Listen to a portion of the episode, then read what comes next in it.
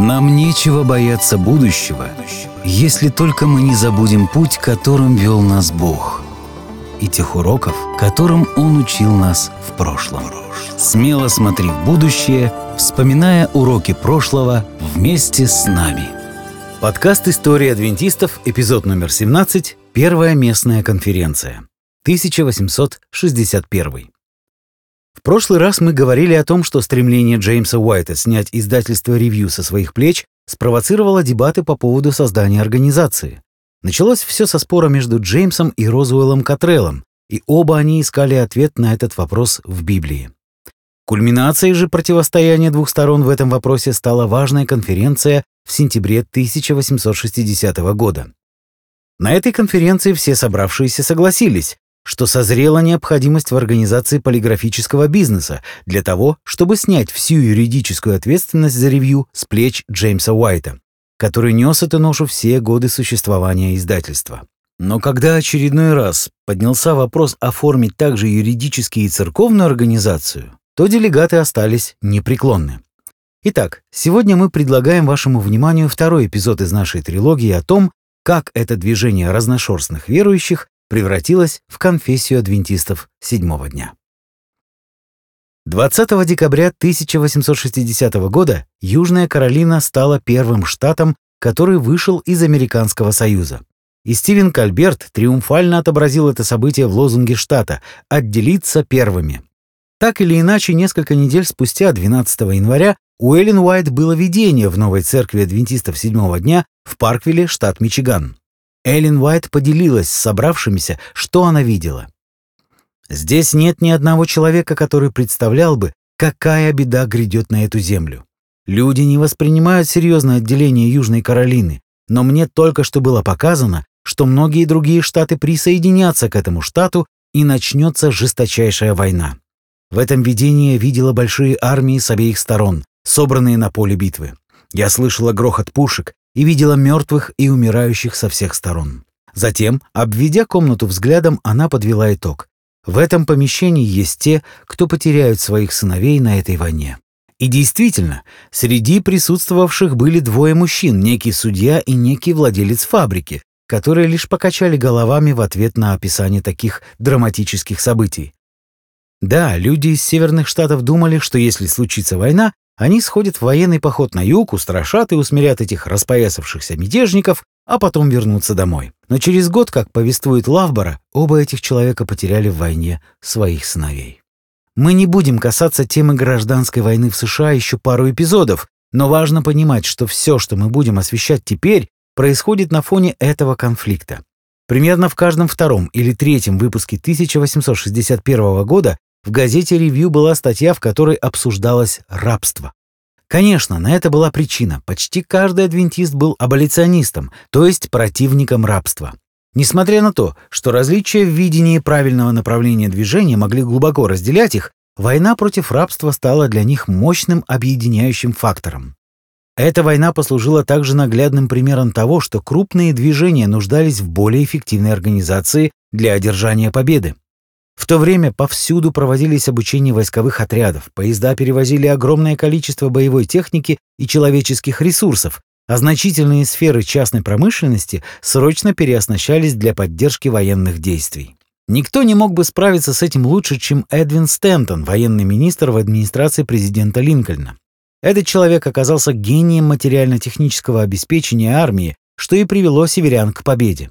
Понятно, что адвентисты замечали все это, Надеюсь, что теперь вы понимаете, в какой атмосфере происходили описываемые события. Поэтому лично я придерживаюсь мнения, что Джеймсу Уайту, Джону Лавбора и другим лидерам эти события послужили наглядным примером необходимости организовывать церковь. Давайте вспомним про сентябрьскую конференцию 1860 года, где было принято решение, что издательство «Ревью» должно получить юридический статус. Вспомнили? Отлично. Однако на этой конференции Джон Андрюс сразу же напомнил, что в штате Мичиган не было законов, которые позволили бы зарегистрировать ревью. Но уже в марте 1861 года такой закон появился. Надо же, как вовремя.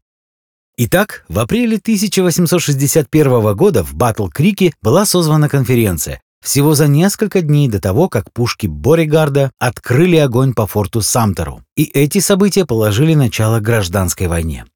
Эта конференция объединяла обычную команду Джозефа Бейтса, председательствующего на собрании, Урию Смита в качестве секретаря, а также Джеймса Уайта, Джозефа Вагонера, Моисея Холла, Джона Лавбора, Джона Байнгтона и других. Этот съезд собрался для того, чтобы воплотить резолюции предыдущей конференции, состоявшейся в сентябре 1860 года, той самой, о которой мы вспоминали в начале. Итак, делегаты проголосовали за создание издательской ассоциации, между тем изменив ее название с издательской ассоциации Review на издательская ассоциация адвентистов седьмого дня, по понятным причинам.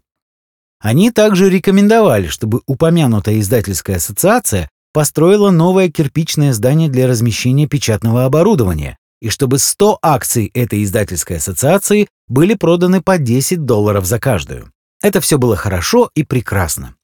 Оглядываясь назад, можно сказать, что сентябрьская конференция 1860 года определила принцип организации, создание которой было неизбежным фактором.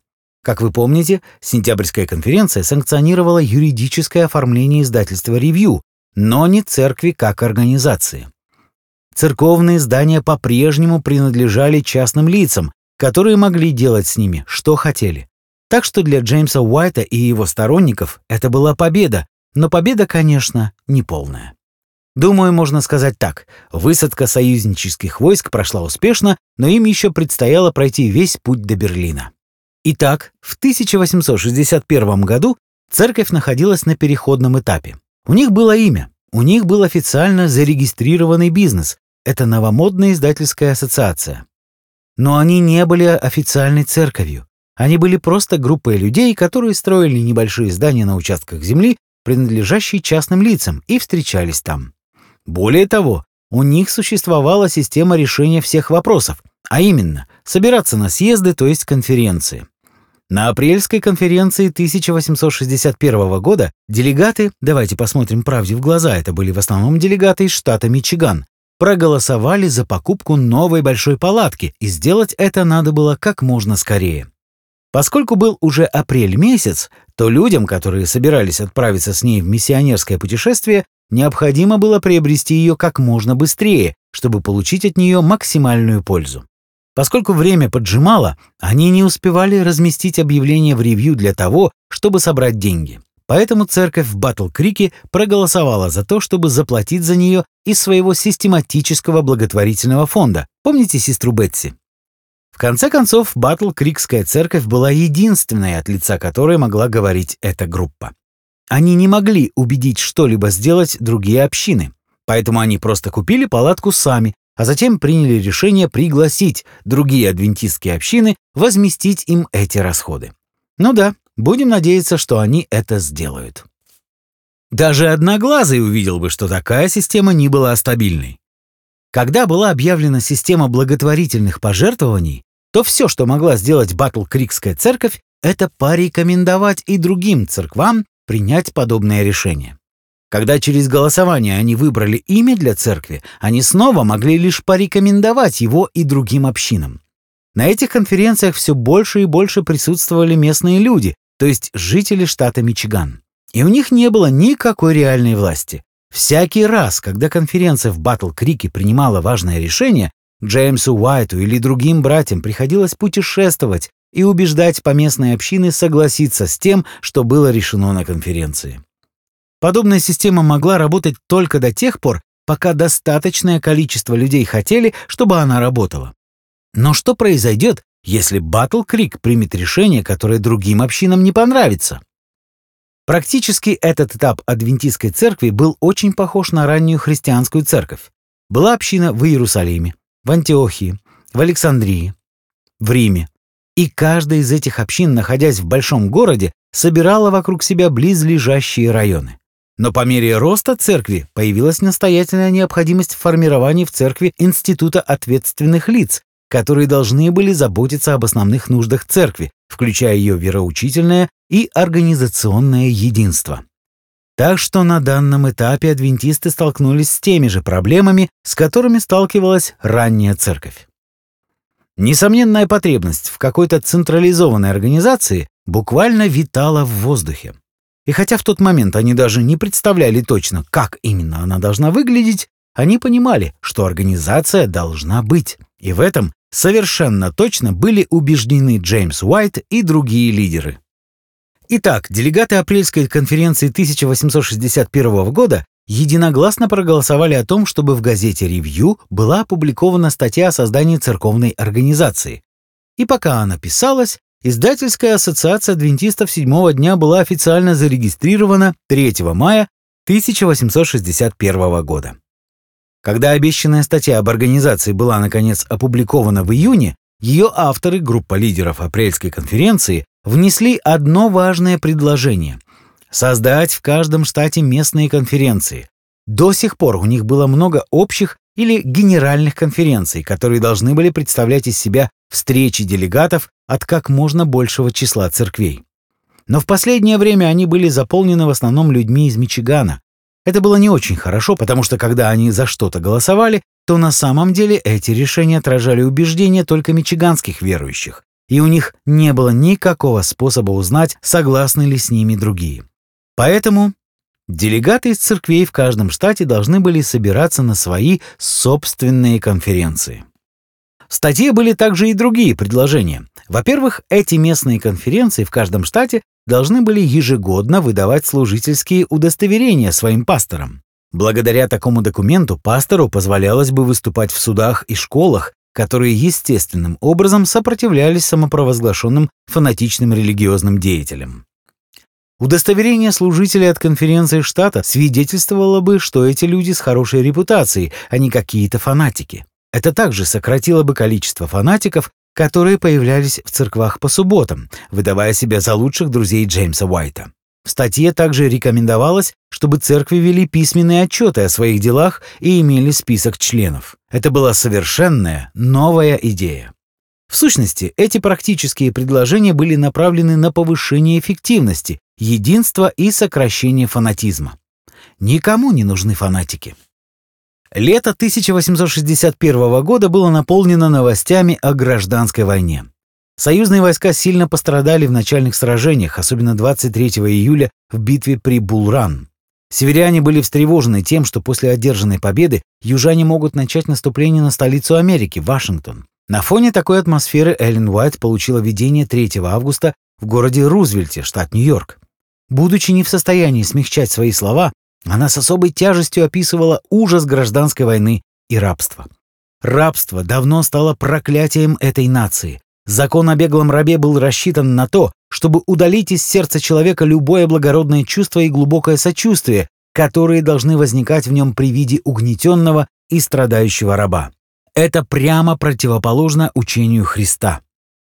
Она рассказала о видении битвы при Булран и сделала вывод, что Бог работал за кулисами сражения, сначала наказывая Север за столь продолжительную снисходительность к рабству, но в конечном итоге он поможет победить Юг.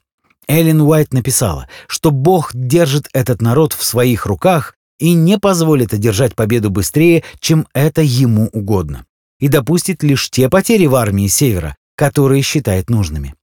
Несомненно, это было утешением для напуганных жителей Севера, которые были столь жестоко лишены иллюзии своего превосходства. Все было в Божьих руках, и в конце концов он позволит северянам победить. Однако роль Эллен Уайт заключалась не в том, чтобы комментировать военную ситуацию, а в том, чтобы ободрять церковь. Во время войны, голода и экономических потрясений она увидела, что дети Божьи сплотились, отбросив свои мелочные разногласия. Она надеялась, что война пробудит в людях интерес к тому, что действительно имеет значение в жизни, а потому адвентисты должны быть готовы сосредоточиться на миссии Евангелия. Затем она перешла к теме организации. Она была прямолинейна. До тех пор, пока церкви не будут организованы так, что смогут выполнять и обеспечивать соблюдение порядка, им не на что надеяться в будущем. Она сказала, что те пасторы, которые сопротивляются идее организации, не имеют нравственного мужества. Она упрекала тех, кто был за организацию и при этом равнодушно молчали. «Они боятся потерять свое влияние», — сказала она. Объединив темы войны и трудностей становления церковной организации, Эллен сделала вывод. Когда битва усиливается, Это время, когда служители должны занять единую позицию. Тон Эллен Уайт хорошо иллюстрирует то, что переменился стиль высказываний относительно создания организации. Полтора года назад это было всего лишь предложение. Теперь это была настоятельная необходимость. Потребность в организации стала еще более очевидной. Что же изменилось? Как я уже говорил, на сентябрьской конференции 1860 года был установлен принцип организации, но он не очень помог организовать что-либо, кроме издательства «Ревью». Учитывая, что многие пасторы начали занимать противоположные стороны, ставки стали намного выше. Тон Эллен Уайт отражал беспокойство по поводу того, что в церкви может начаться своя гражданская война по этому вопросу. Этот вопрос надо было закрыть и закрыть быстро. Если оставить эти разногласия и позволить возводить стены между людьми и общинами, то будет намного сложнее решить этот вопрос без разделения новорожденной церкви на две части. Эллен Уайт выступила не против самого Розуэлла Катрелла, не против всех тех маленьких Катреллов, которые опасались, что организация превратит церковь адвентистов седьмого дня в Вавилон, то есть в прямую противоположность истинной церкви. Весомой причиной для перехода к более категоричному тону было то, что 23 декабря 1860 года Эллен Уайт получила видение, которое заверило ее, что Господь хочет, чтобы церковь была оформлена организационно. Неотложность в вопросе организации была вызвана еще одной причиной. Катрелл согласился с решением сентябрьской конференции 1860 года. Раз уж они проголосовали за организацию, он принял это решение, потому что верил в миссию церкви. Поэтому любой, кто выступал против организации в этот момент, выступал против сентябрьской конференции, что наглядно иллюстрировало шаткую структуру церкви, в рамках которой они работали. В чем смысл этих конференций, если люди могут просто игнорировать их? Каким образом эта церковь будет оставаться единой? И да, говоря о Катреле, что подтолкнуло его к этой позиции? В сентябре 1861 года он написал, что как раньше, так и теперь он полностью предан адвентистскому движению. «Я только сожалею о своих заблуждениях и ошибках», — писал он. «Я искренне желаю нейтрализовать и изгладить все неправильное влияние, которое я оказал. Мы должны предстать перед врагами истины объединенным твердым строем. Мы должны иметь единство, и у нас будет единство». Если на мгновение отвлечься от темы, то можно подумать, что он говорит о гражданской войне. Вы думаете, Катрелл изменил свое мнение о создании церковной организации? Я так не думаю. Скорее всего, он считал разобщенность церкви большим грехом, чем организацию. Церковь решила объединиться в организацию, поэтому когда Катрелл должен был сделать выбор между делом Божьим, которое он любил, и своим мнением, он выбрал дело Божие. А теперь давайте посмотрим, что происходило с другими адвентистами, которые в 1861 году выступали против организации.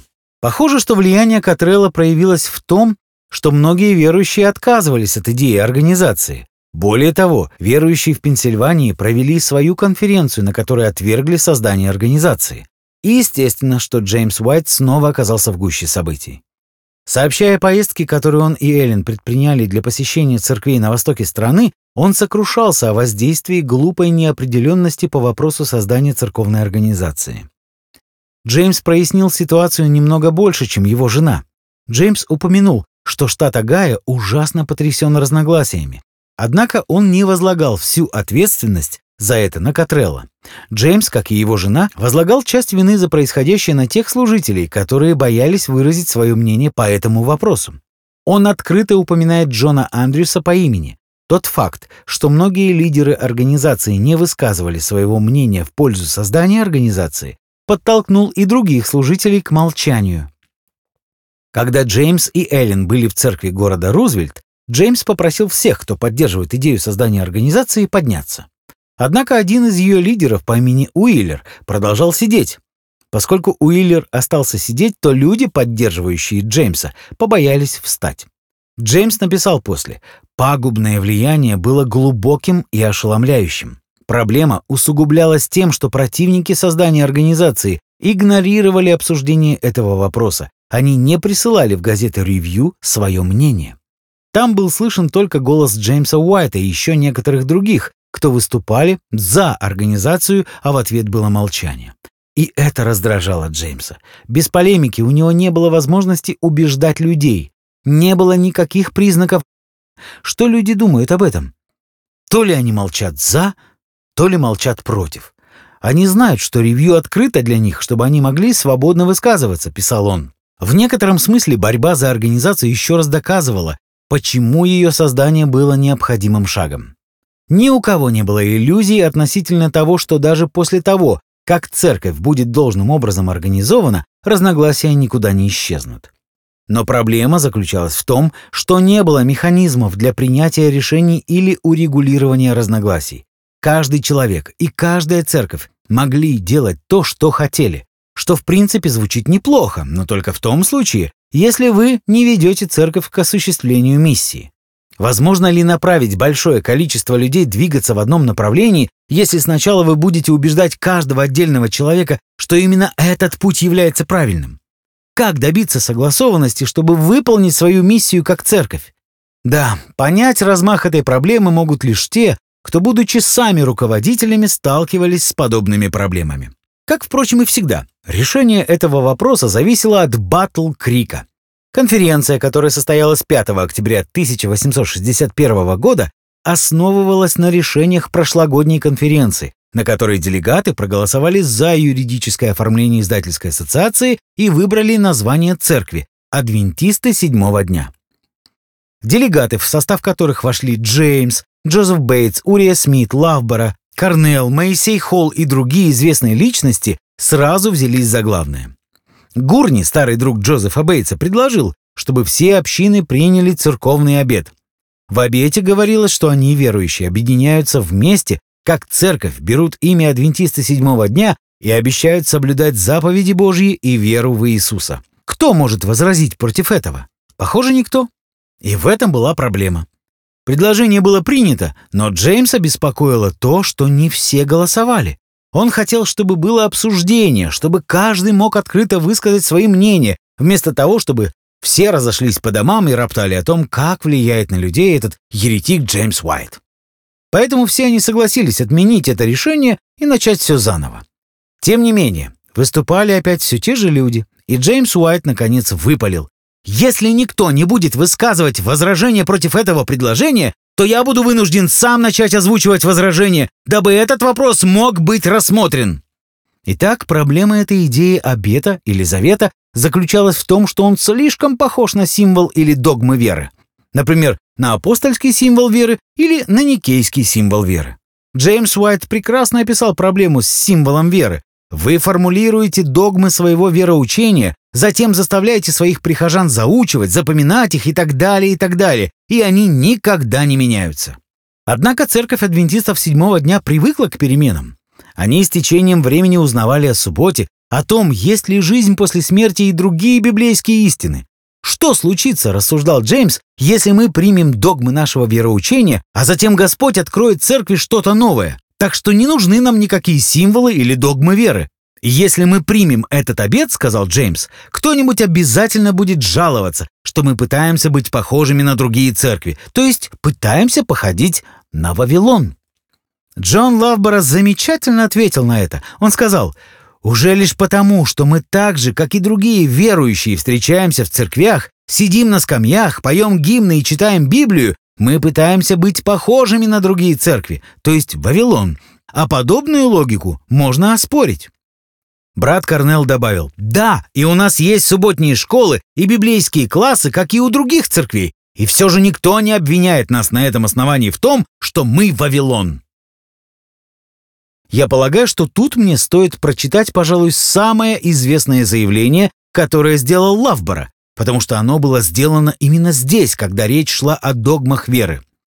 Первый шаг отступничества – это принять догмы, указывающие, во что нам верить. Второй – сделать эти догмы тестом для членства. Третий – судить членов по этим догмам. Четвертый – объявлять еретиками тех, кто не верит согласно этим догмам. И пятый – начать преследовать таковых. Идея обета или завета была таки принята, а затем последовал шквал других тем – но самым важным решением съезда была рекомендация сформировать церквям в Мичигане Мичиганскую конференцию адвентистов седьмого дня, которую должны возглавлять председатель, секретарь и комитет из трех человек, состоящий как из рядовых членов церкви, так и из пасторов. Джеймс и Эллен Уайт были из штата Мэн. Лавбора был из Нью-Йорка. Урия Смит был из штата Нью-Хэмпшир. Джозеф Бейтс из Массачусетса. И тем не менее, первая конференция адвентистов седьмого дня появилась в Мичигане. Сегодня каждый штат или группа штатов имеет свою конференцию. Идея конференции не является уникальным изобретением адвентистов. В Объединенной Методистской Церкви также есть конференции, но это был огромный шаг. В сентябре 1860 года они проголосовали за организацию издательской ассоциации. В октябре 1861 года они проголосовали за организацию церквей в конференции. Остался еще только один большой шаг – объединить все эти конференции в Генеральную конференцию Церкви Адвентистов Седьмого Дня. Тут мы остановимся и поговорим об окончательном переходном шаге для организации в следующем выпуске. Но сегодня мы должны остановиться на более печальной ноте. В этом эпизоде мы сделали обзор почти всего 1861 года, однако событие, о котором я хочу вам рассказать сейчас, произошло еще в конце 1860 года. Поэтому оно должно было быть упомянутым в начале этого эпизода, но я не хотел никого расстраивать. Наряду с войной это событие также наложило отпечаток на весь 1861 год для семьи Уайт. Новорожденный сын Эллен Джеймса, Джон Герберт, родившийся незадолго до конференции сентября 1860 года, умер. Ему было 12 недель и один день. Это был тяжелый удар для Джеймса и Эллен, как вы можете себе представить. Все эти события вместе взятые подкосили Джеймса. Однажды в субботу, прямо по дороге в церковь, он разрыдался от тяжести всего, что давило на его плечи. Возможно, Джеймс и Эллен ожидали девочку, или, может быть, они просто следовали достаточно распространенной в те времена практике не давать ребенку имени сразу при рождении. Возможно, они назвали его Джоном Гербертом, пока он был жив, но это имя появилось в некрологе ребенка, где Джеймс написал «Больно было видеть страдания этого ребенка в течение почти четырех недель, но больно и хоронить его». Джон Герберт заразился инфекционным заболеванием, так называемое рожистое воспаление, и они ничего не смогли сделать. В течение 24 дней они молились, пробовали различные лекарства, делали все возможное. Джеймс сам проповедовал на похоронах, потому что не нашел другого проповедника. Много лет спустя Эллен Уайт утешала другую скорбящую мать, делясь своей болью и надеждой. «Мы закрываем им глаза, подготавливаем для погребения и хороним их. Однако надежда все же укрепляет наш дух. Мы не расстаемся навеки, но встретим своих родных, почивших во Христе. Они вернутся из вражеской страны. Грядет жизнедатель. Мириады святых ангелов сопровождают его на пути. Он разрывает узы смерти, разбивает оковы могилы. Когда умершие младенцы выйдут возрожденными из своих могил, их сразу же прижмут руки матерей.